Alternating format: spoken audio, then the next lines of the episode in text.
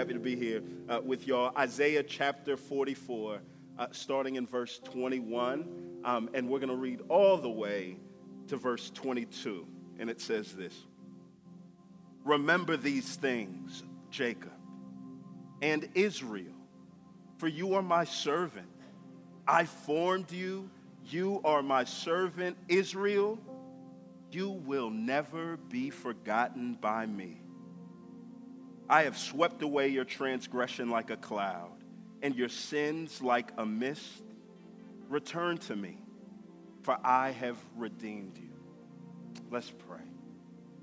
Oh, our Father, we thank you um, for your word. We thank you for the way that you speak to us, Father, simply and profoundly. We thank you for the promises that you make to us, God. We're so used to hearing promises that we don't believe because we're used to people over-promising.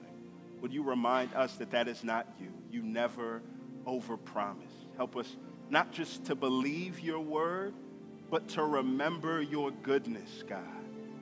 We pray that you would speak to us through your word today. It's in Jesus' name we pray. Amen. Amen. Why don't y'all take your seats?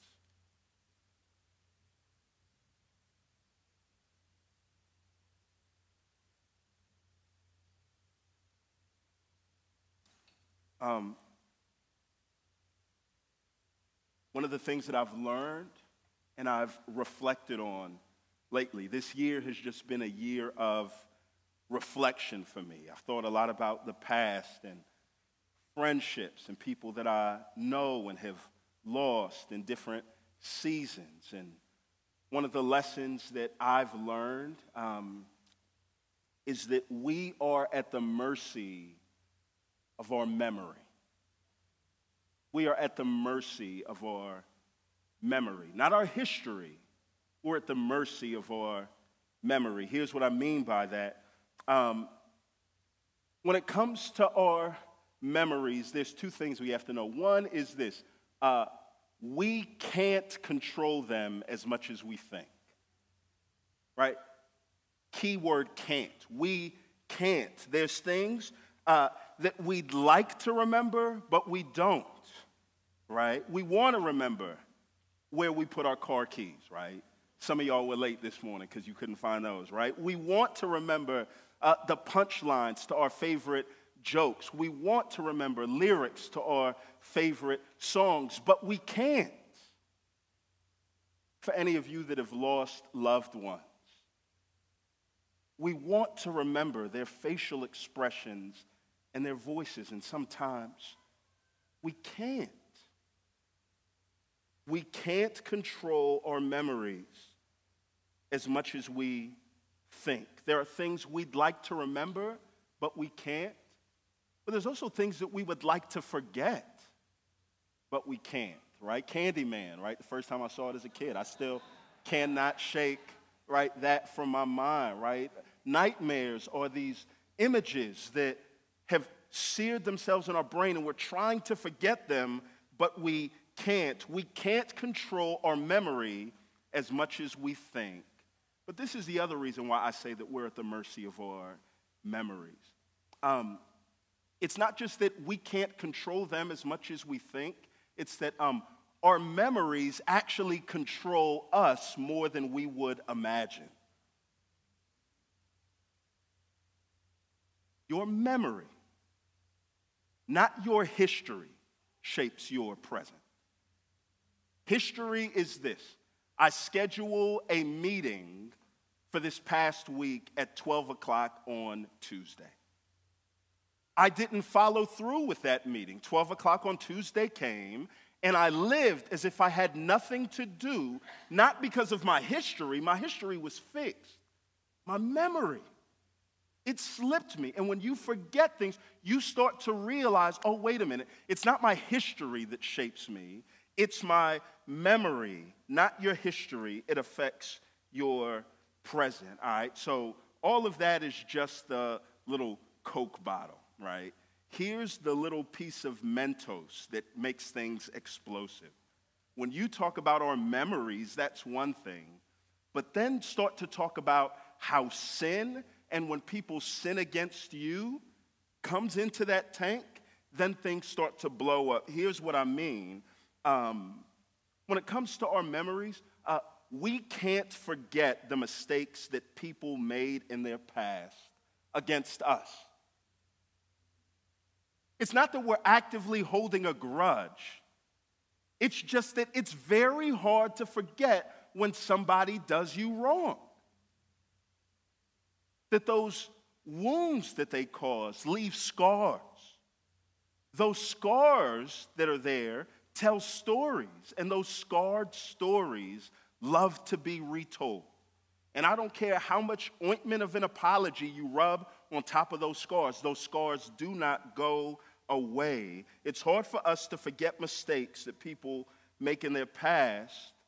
And it's not just that it's hard to forget those. When people have done us wrong, it becomes very hard to remember the good that they've done, right? So we start to paint folks as all good or all bad, not based on their history, but based on our memory. Sometimes that person is yourself, sometimes that person is somebody else. Oftentimes, that person is God. The author of history is often put on trial, and the prosecution is not history, it's your memory. It's not that God hasn't been trustworthy, it's that our memories have been distorted and tainted and we don't trust him. And when you don't trust somebody, you don't go to that person for what you need. So when you feel yourselves full of despair and in need of hope, you go to any and everything but him. You go to substances. You go to the relationships that you know that you know are not good for you. You go to vegging out. You go to all of these types of things. Or if I could put it this way no, no, no. The reason why you may find yourself stuck in an addictive cycle that you can't get out of is not because you're not trying hard to do the right thing. It may be that your memory of God is flawed. So the reflex of your soul doesn't go to Him when you should because there is some deep distrust that you have for Him in your heart. Not because of history, but because of your memory. We are at the mercy of our memories, and they lead us to dangerous places. The answer is not in you trying harder. That's why I use the word can't at the beginning. There's things that we want to remember, but we can't.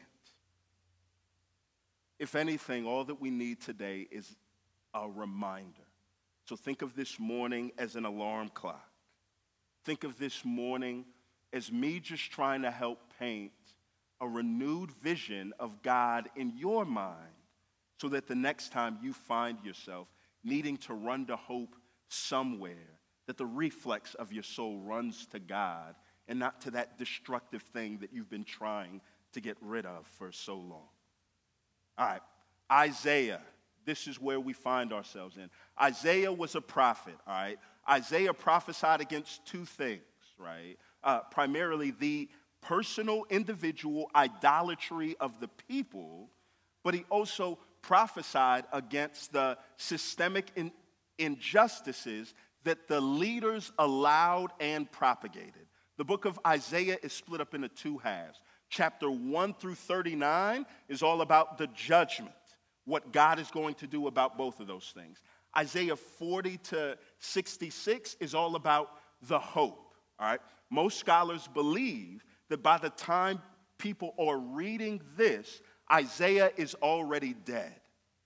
So, Isaiah chapter 44 is an alarm clock that he set that's going to go off after his death date to remind people about the goodness of God. Israel has just been brought back from this traumatic experience where they, as a nation, were displaced for years and now they're brought back rebuilding their new nation. And Isaiah wants to give them a reminder. He wants to talk to them not primarily about what they've done, but about what God has done. He wants to spend his time on memory, but not about their memory of their past wrongs, but their memory of God's past faithfulness. And what he's trying to help them see is this no, no, look, look, look. We may be at the mercy of our memories, but God is not. So he's going to help them see two things, all right? I want you to remember, I want you to see something that is permanent, something that is fixed, and I want you to see something that is passing away to get this full orbed picture of God. Here's the first thing uh, what is permanent is God's love and affection. Hear this for you. God's love and affection for you. Um, do you remember being at summer camp when you were a little kid and you meet that guy or that girl and you are convinced, right, at 12 years old that you met the love of your life and you say things like, right, as you leave and go home, I'll never forget you and then the school year starts and you re meet the love of your life at school and you forgot all about what's her name, right? This is not that. God is not some camp lover that says, I'll never forget you. God is not a politician. Politics is all about over promising, right? All the way from the presidency to do you remember being in school when the class president every year? I remember being in fifth grade and people were running for class president and they promised Coke machines in the and it's like we voted for them and we're disappointed when we realized they overpromised. God is not a politician. God is not a camp lover. When God says something, he really, really means it. Look here at verse 21, he starts off and he says this Look, remember these things, Jacob and Israel, for you are my servant. I formed you. You are my servant, Israel. You will never be forgotten by me. Right there, those two words, God's calling us to remember, and He's saying He will never forget. It helps us see that this verse right here is all about our memory. This verse right here is all about this mental work, recalling and reflecting. This work is God saying, no, no, no. There's something that you should know that should have been permanent in your mind that you've forgotten. I need you to do the work to remember that. But I also need you to remember that I don't need to do the work in that same way. I'm not going to forget you. God's saying, My love and affection is something that's permanent. This is God's call. Listen, not just to remember the past, but to remember it accurately. I've been reading a whole lot on uh, trauma and grief and memory, and um, I came across this one uh, journal article that's all about how it is that we remember the past. And I just want you to hear this. They bring up, they, they said, when it comes to trauma, our memories are prone to distortion. It says this look, after a traumatic experience, or after a traumatic experience, intentional remembering, effortful retrieval, and unintentional remembering, intrusive mental imagery can introduce, look at this, new details that over time assimilate into a person's memory for the event. People tend to remember more trauma than they experience. And those who do tend to exhibit more of the re experiencing symptoms associated with PTSD. What they're trying to bring up is this no, look, your memory is not as reliable as you think that it is. That as time goes on, there's some times where you'll actually remember details that you forgot. And so years go by and you're experiencing this trauma in a worse way than you did when it actually took place. And there are also times where, as time goes on, you'll actually remember things that didn't happen to you. But you'll rewrite this story as if it did. And it affects you. Their point is this no, no, no, no. our memories are not as reliable as we think that they are. So God is calling them at the beginning. No, no, no. God's saying, look, I want you to do this work and I want you to remember about me because my history is being put on trial by your memory. I love what he says after these two, right? Look at this. Remember these things and look at what he says Jacob and Israel. For you are my servant, I formed you, you are my servant, Israel, you will never be forgotten by me. You have to ask yourself, why does he use those two names when those two names are the same person? Jacob was the grandson of Abraham, the father of the faith. Jacob's track record was horrendous. From birth, from before birth, he was trying to get ahead unfairly. He was born. He schemed a way to cheat his brother, uh, deceive his father. He spent his lifetime in deception. He had 13 different kids by four baby mamas. They all lived on the same block. And when his daughter was abused and taken advantage of, Jacob responded with apathy. That's Genesis 34, the height of his failure. Genesis 35, he wrestles with God and God makes him a promise, and God changes his name to Israel. God literally takes this man that is morally as bad as it gets, at least at that point in the Bible.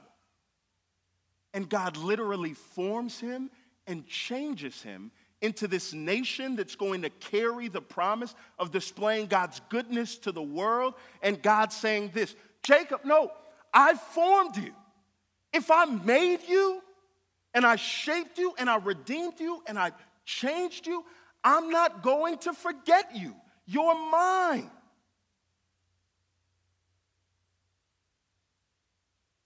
The reason why God says it like this and is going to use the word formed is because prior to this, he just came off a section of warning people about idolatry. And what he says is this no, no, look, you and I have a tendency not to trust in the God that formed us, but to use our hand and to form these little gods of our own. You and I have a tendency to try to look for hope in the things that we devote ourselves to. So we love our jobs and we work really hard on our jobs to make a lasting impact. And we don't realize uh, your job doesn't have a memory. Love your job all you want to, give yourself to your job all you want to. And when you leave, it is not going to take a long time for everybody on your job to forget you. We give our time to the approval of people and we work really, really hard to make sure that people have a good impression of us. And work, work as hard as you can. But do you know what's going to take place one day? Regardless of how much people care about you and love you. One day you're going to die, and people are going to go to your funeral and they're going to say all these great things about you. And then after they leave, they're going to go to lunch and talk about the weather. He's saying, no, no, look, you're forming all of these things, but these things don't love you like you love them. These things are not going to remember you like you've given yourself to them. And he said, no, no, look, but I'm different. Here's what stands in the way of us really believing that. When God says that He loves us, you and I tend to respond like we do when our family says that they love us, right? It's like, oh, I know, I know, I know. Um, but I don't think that we do. Here are two things that stand in the way of that. The very first thing is this the now. Looks can be very deceiving. And one of the things that makes it so hard to believe that God loves us is how life is happening right now. That we look at the now and we say, God, if you love me and I'm experiencing this level of depression and loss and trials and betrayal, I would hate to see what you do to people that you don't like.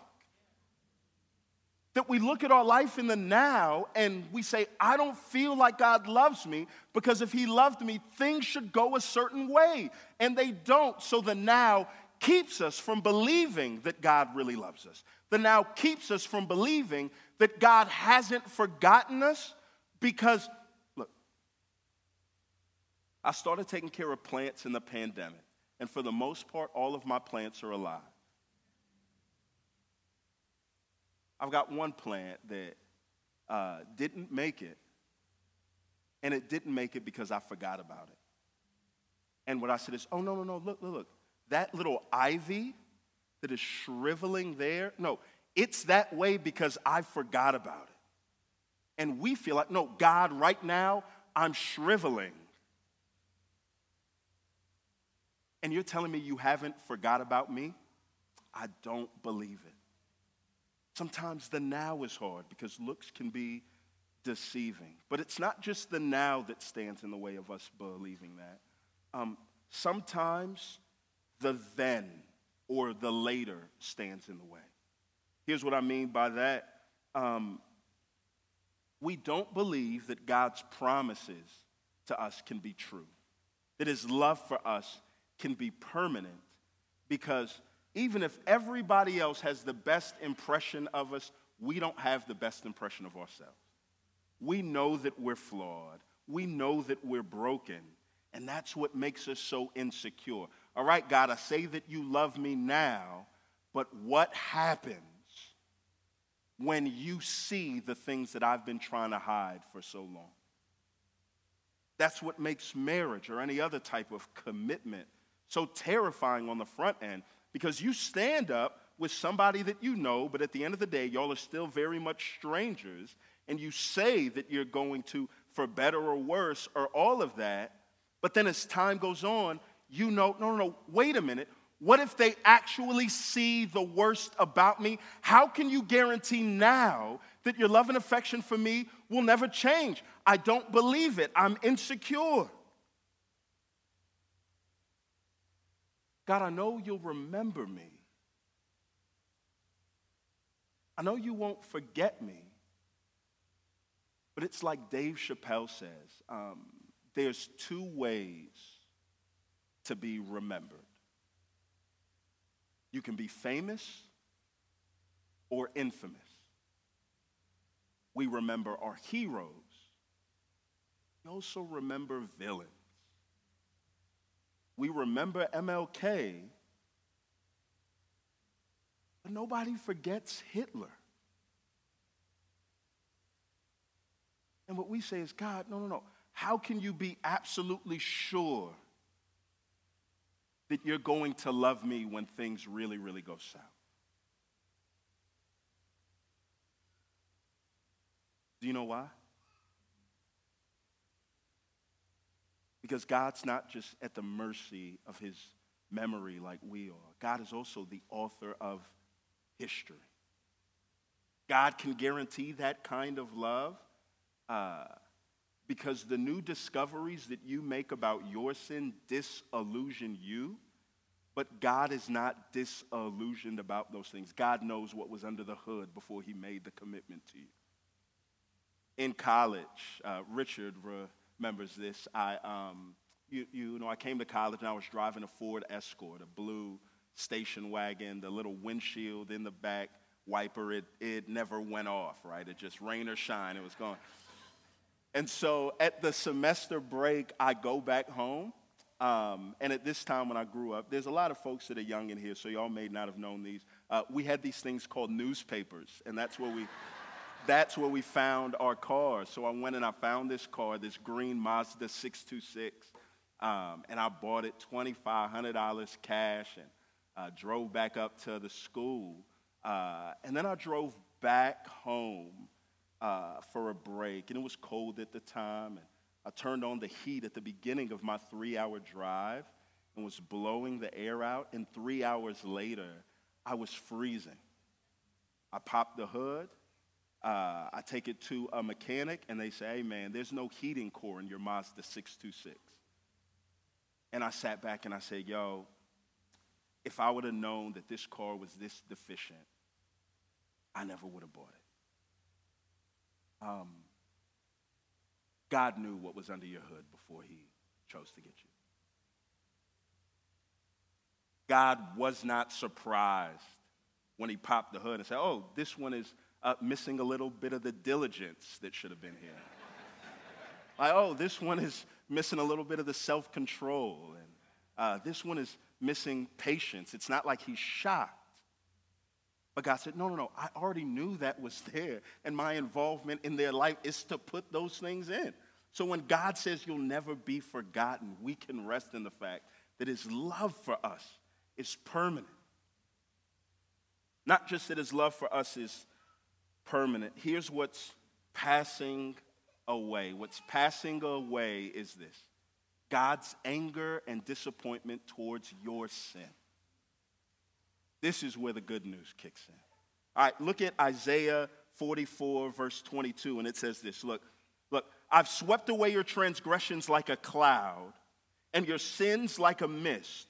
Return to me, for I have redeemed you. What Isaiah is going to do here, he's going to borrow from Isaiah 43, 25, and he says this in Isaiah 43, 25. Look, uh, I sweep away your transgressions for my own sake and remember your sins no more. Do you know what Isaiah 44 has that Isaiah 43 doesn't have? A metaphor, a picture. Do you know why? Because God is not just somebody out here giving propositional truths. God is a poet, and God wants to sing these things so you don't forget them. What poetry and what songs have are these things called metaphors and similes. And the importance of these things are is they're able to capture these complex truths so that you don't forget them. All right, little bit of exercise, right? Crowd work. Question, there is a picture up here on the screen. Uh, what is this cute little girl holding? Balloon. Uh, it's a trick question, okay? Um, she's not actually holding a balloon. She's, uh, uh no, no, no, it's not. A, all right, y'all can stop trying to guess now. I'm, I'm just going to give you the answer. Um, she's not holding a string, she's holding helium. There's a, you can fill a balloon with air and it'll hit the ground. But what causes that balloon to float is helium. Look, the balloon is the package that she holds it in. That package makes that complex gas holdable and shareable. If, if we were to bring this little girl to life and then bring her on stage, and we said, Hey, I've got helium, and I want you to hold it in your hands, and then I want you to pass it around the room and give everybody a chance to hold that. No, no. The gas is too complex to be held in the hands. There's got to be something else that makes it holdable and shareable. That's what metaphors do. So listen, when God says this, no, look, look, look. I'm going to sweep away your sins like a cloud. Now we have to sit and say, oh, wait a minute, what does he mean by that? And when you start to draw meaning from it, it's something amazing. Look at this. When God said he's going to sweep away your sins like a cloud, when it comes to clouds, Clouds have this different level of transience. Clouds and mists, once they're gone, they never leave impressions that they were there in the first place. Your footprints in sand, you can be gone, but we can look and say, oh no, like somebody was here. Chicken pox when you were a kid, they can be gone, but the scars that you scratched, they're there right? When somebody sits in your seat before you do, and you come in, and that warmth is like, ah, somebody was in my seat, right? Like, there's all of these uncomfortable things that they they leave an impression that they were there.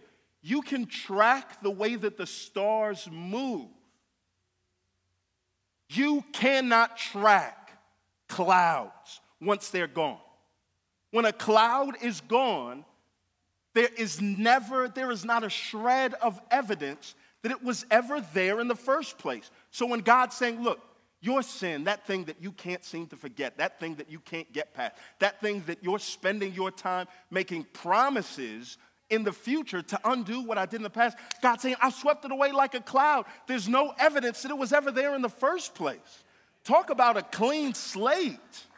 This is what God's saying. Look, and He puts that truth in a metaphor so that you can hold it and so that you can share it. That's how God sees your sin. When it is gone, it is gone, gone. But this metaphor is good on so many levels. When it comes to a cloud being swept away, the one thing that you have to sit with is this I don't care how powerful your lungs are, you do not have the ability or power to move a cloud. It seems simple enough, doesn't it? But have you ever like gone outside on a foggy morning and tried to blow with all of your might to remove the fog? You haven't because you know it's silly. You know that there's no point. You know that you don't have the strength to move it. Oh, it's the same way with sin. It seems so simple right? It seems like, no. All right, look, look, look. All right, I'm going to do it, and then I'm going to tell myself this is going to be the last time, and it's really going to be the last time, and I'm just going to blow away this cloud of sin that has been in my life. And you realize, oh no, it doesn't work like that. And because we can't move it, we feel that those things are permanent. It's not a permanence problem it's a personnel problem. You've got the wrong person trying to move that cloud. Oh, but when it comes to the God that we serve, it says here, no, no. God's going to sweep away that cloud. What takes us so much strength to do the God that we serve can do it effortlessly. The trauma that has spanned generations the systems that affect people here on this earth that nobody can seem to get past, that we've collectively, as humanity, spent our existence trying to fix. One day, God's going to fix all those things in an instant. God says that that sin won't leave any lasting mark on God's memory. Do you know why? Because in Christ Jesus, God has swept all those things away. When it comes to sin, when it comes to the just and the holy God that we serve, uh, God doesn't just ignore things. For a just and a holy judge, for a judge to ignore things that have gone wrong would be a great injustice. All right, a, a, a couple months ago, I had FedEx stole this camera from me. Um, I think I talked about this last time. I got it back. But what made it hard was that everybody I appealed to was ignoring me. And I'm like, no, no, no, this is unjust. When it comes to our sin, when it comes to the things that we've done wrong, I want you to hear this. These rain clouds of our sin, they have been swept away, but it is not God sweeping them under a rug. They haven't been ignored, but they have been concentrated and gathered. Here's the things about thunderclouds. Do you know what makes clouds white? The water droplets in the sky that make our sky look blue. When they gather in these clouds, the light scatters so much and so evenly that what it does is it reflects as white. Okay. Do you know what makes thunderclouds dark? Those water droplets they get so big and they gather together. And when those droplets are gathered together, the light doesn't scatter, the light is absorbed. So the light can't pass through. In Numbers chapter 6, when Moses is going to talk about God's approval shining down on us, he's going to use that word shining down as a picture of the sun so that we feel, no, in the same way that we can feel the warmth from a day that is not cloudy, in the same way that we feel that unobstructed warmth from the sun, that's what he wants us to feel from God's pleasure. The problem is those rain clouds of our sin stand in the way. God says this no, no, look, I'm going to sweep away all of those rain clouds, which is good news for us, but I want you to know those rain clouds have gathered over somebody. And that somebody is the Lord Jesus. It's interesting. When you go to the Gospels and you see Jesus on the cross, there's a couple of things that take place. Anybody that knows anything about crucifixion knows that when somebody is crucified, you don't die by blood, you don't die by bleeding out, you die by asphyxiation, choking. Your lungs fill up with blood. It makes it incredibly hard and painful to talk.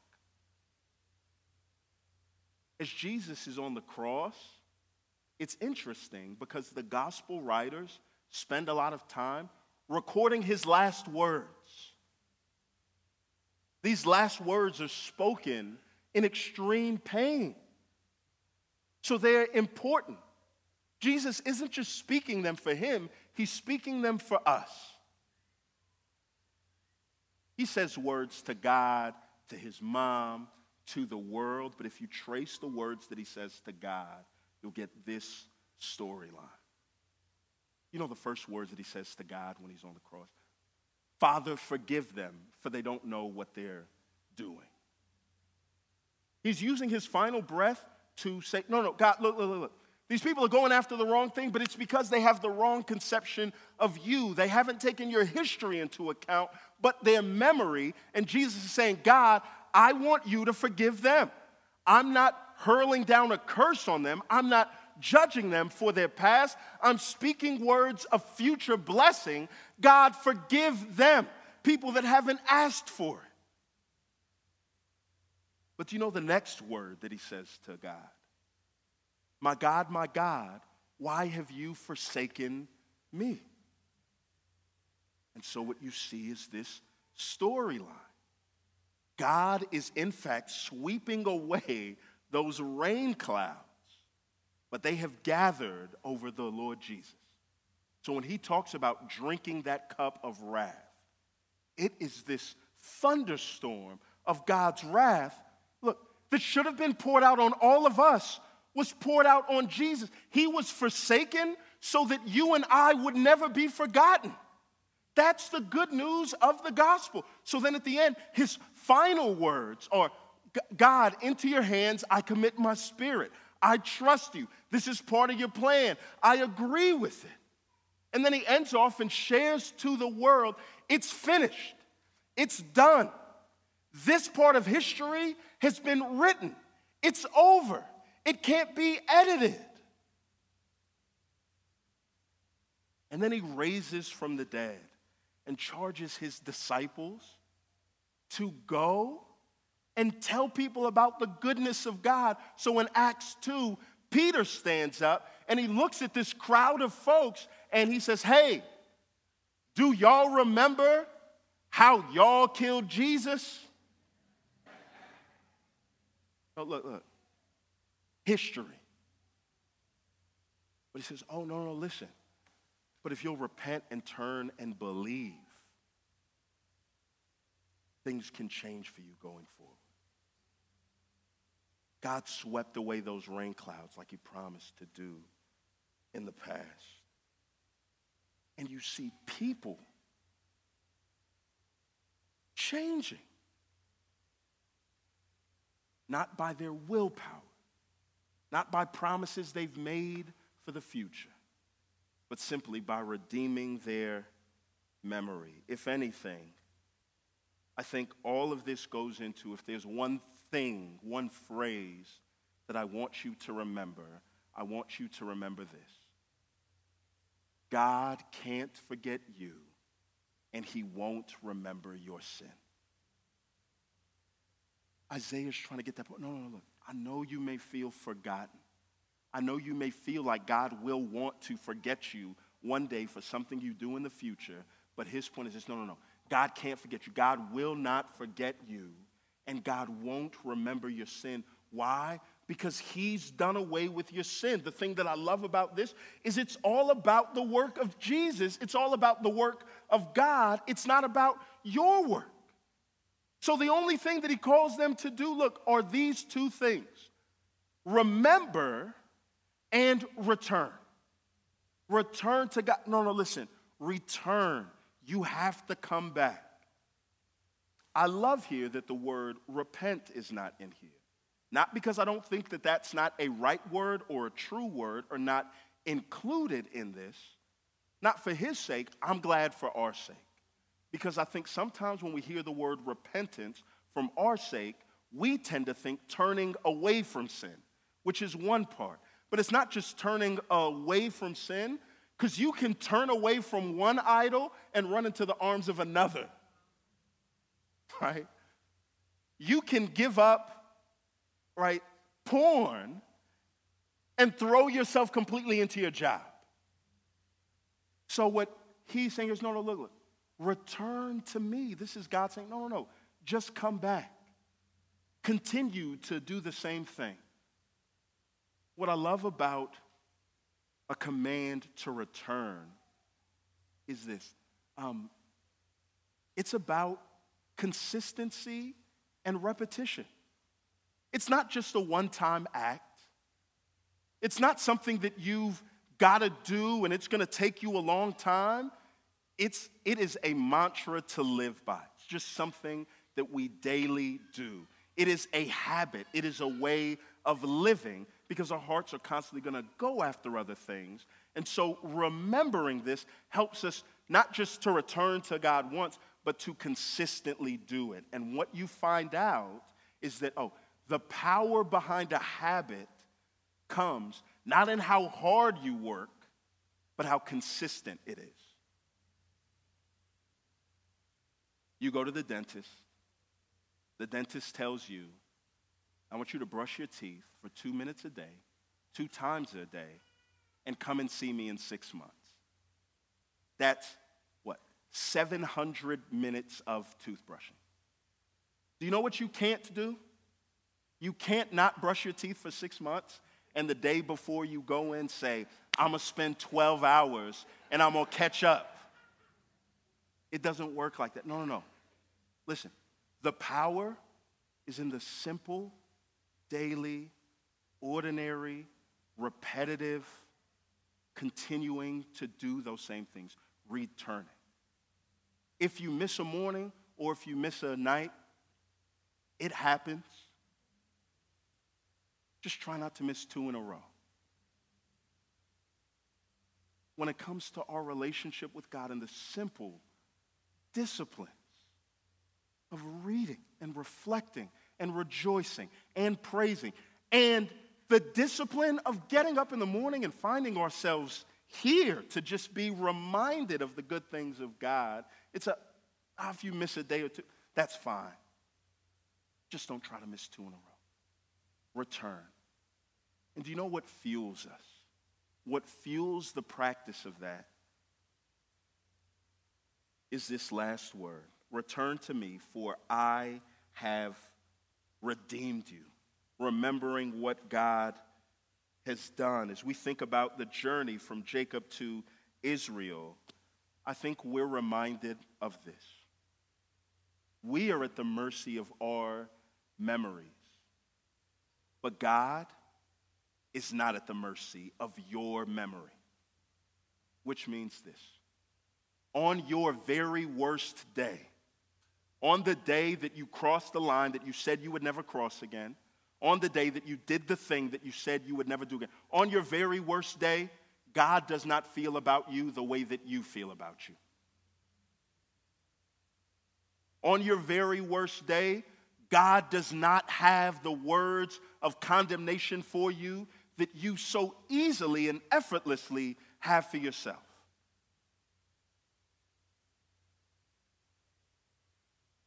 But if we're ever going to change, we've got to remember. We've got to be captivated by what the Lord has done.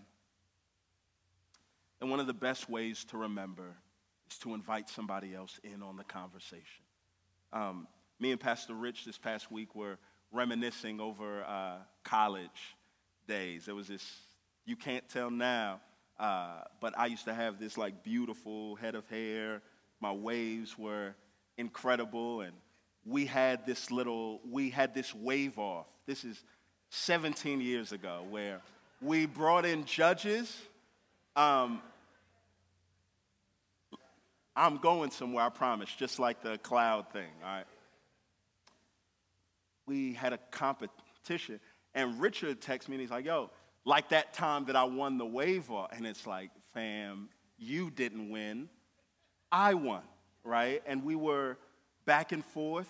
Um, and in order to settle our distorted memories, we had to bring in a friend, a, a third person into the mix. And uh, Nate came in and he thought that he won, but the point that I'm trying to make is this. Because our memories aren't as reliable as we think that they are, one of the best tools that you have at your disposal, especially when it comes to the goodness of God, are the people that are sitting right next to you. That when we forget, when we are entrenched in how bad things feel now, or when we're scared of how bad things may be for us later, one of the best gifts that we have are the people that God had placed around us that can just sit back and help us say, No, no, no, I think you're misremembering some of the goodness of God. Let me help you remember. Let me recall back the things that God has done. God can't forget you, God won't remember your sin. Remember that. Let's pray. Our Father, we thank you for your incredible goodness and your kindness towards us, Father. We thank you that you haven't abandoned us, even though we may feel abandoned at times.